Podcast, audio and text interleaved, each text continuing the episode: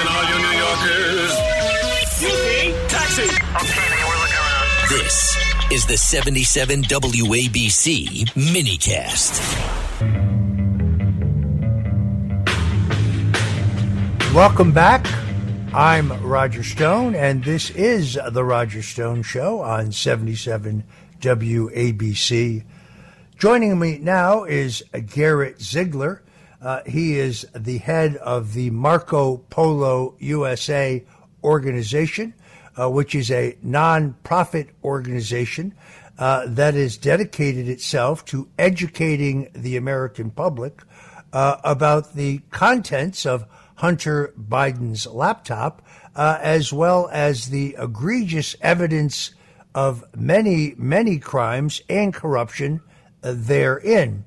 Uh, I invited uh, Garrett Ziegler back on the show this week because now he is being sued by Hunter Biden's high priced attorneys uh, in an obvious attempt to silence him. I'm not a lawyer, but based on what I've read, their lawsuit is without merit. This is, in essence, just another effort to silence a would be whistleblower. Garrett Ziegler of Marco Polo USS, USA joins us uh, in the Roger Stone Show now. Good, good morning. I appreciate this. And, uh, you know, the, the lawsuit was filed in federal court by Hunter last Wednesday. Um, and like you said, it's not worth the paper it's written on.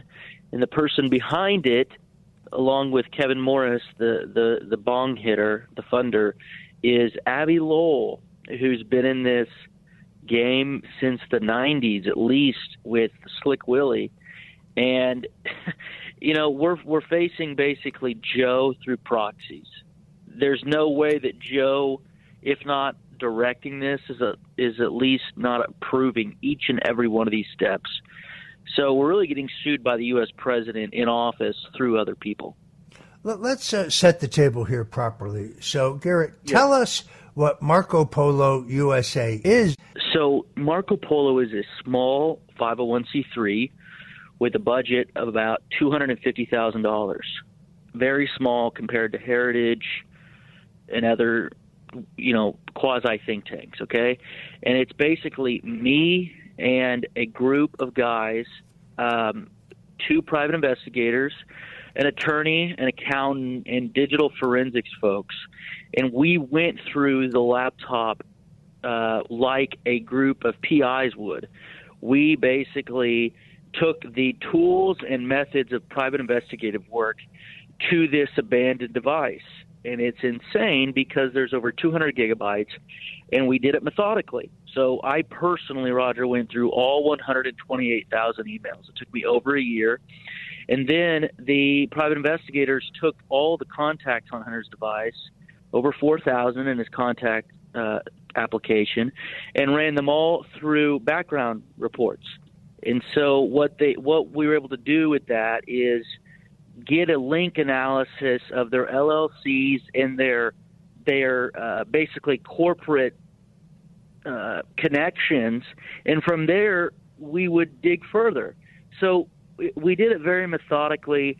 The reason why they included uh, John Doe's one through ten, Roger, is because they want to identify dox and try to get fired each and every person that worked with me. So they know that they uh, they, you know, they can't really cancel me yet because we have such a uh, sort of grassroots donor base.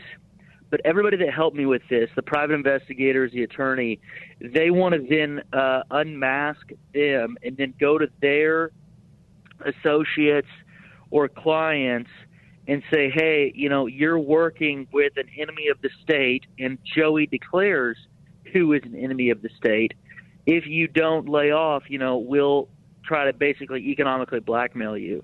It's disgusting. It's par for the course with Abbe Lowell because Abbe Lowell is a disgusting human being and a liar. Uh, but that's really the state of play. It's a small C3. We, uh, I'm, I'm based here in Illinois. Everybody else is is across the country, um, and we're taking this device like the insane uh, digital artifact that it is. I mean, we'll never have this much primary source uh, data on a sitting U.S. president again. We'll never have it again. It's it's unprecedented. The scope of the data from text message. It's it it's it was basically his entire digital life. So, uh, for those of you who are not familiar, let me urge you to go to uh, the website marcopolousa.org, where you can actually download the report on the Biden laptop, uh, or you mm-hmm. can order a, a bound copy, which Garrett and his colleagues will send to you for a nominal price.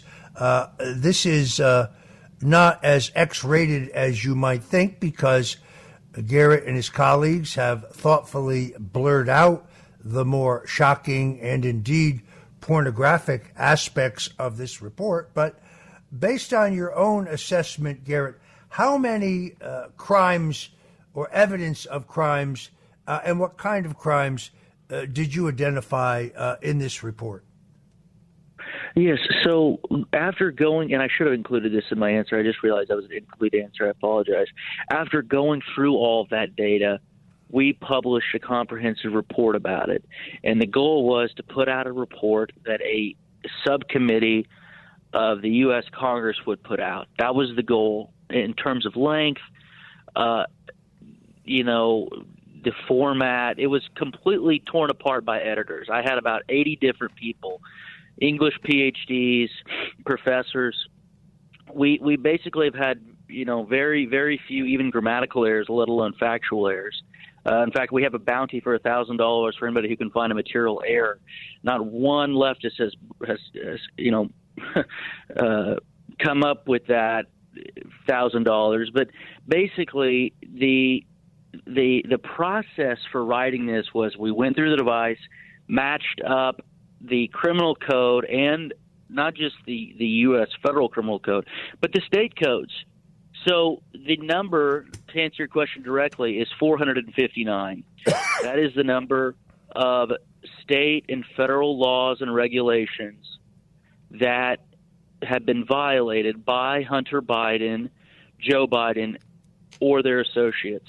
459 that's that's primary source evidence. That's not conjecture or speculation.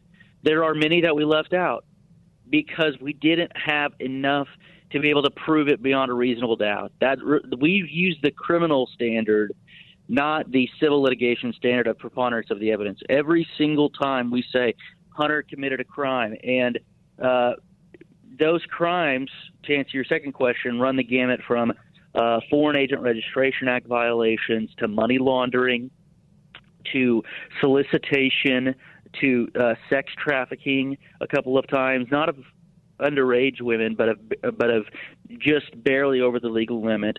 Uh, girls younger than his daughter, actually, his oldest daughter Naomi, and so we have a first family that's in total disarray. The communication stored on the device prove that Joey is, again, not my opinion, but born through the facts, a patriarch of a family of drunks and drug addicts. We're talking about a family that could have a show on TLC, Roger. I mean, it's that bad. From drugs, from, you know, Hunter Biden uh, slept with and basically dated his brother's widow. And this isn't some Old Testament thing where the widow didn't have children. She had two kids of her own, and there's a backstory with one of them, too. You want to go ahead and tell us that backstory?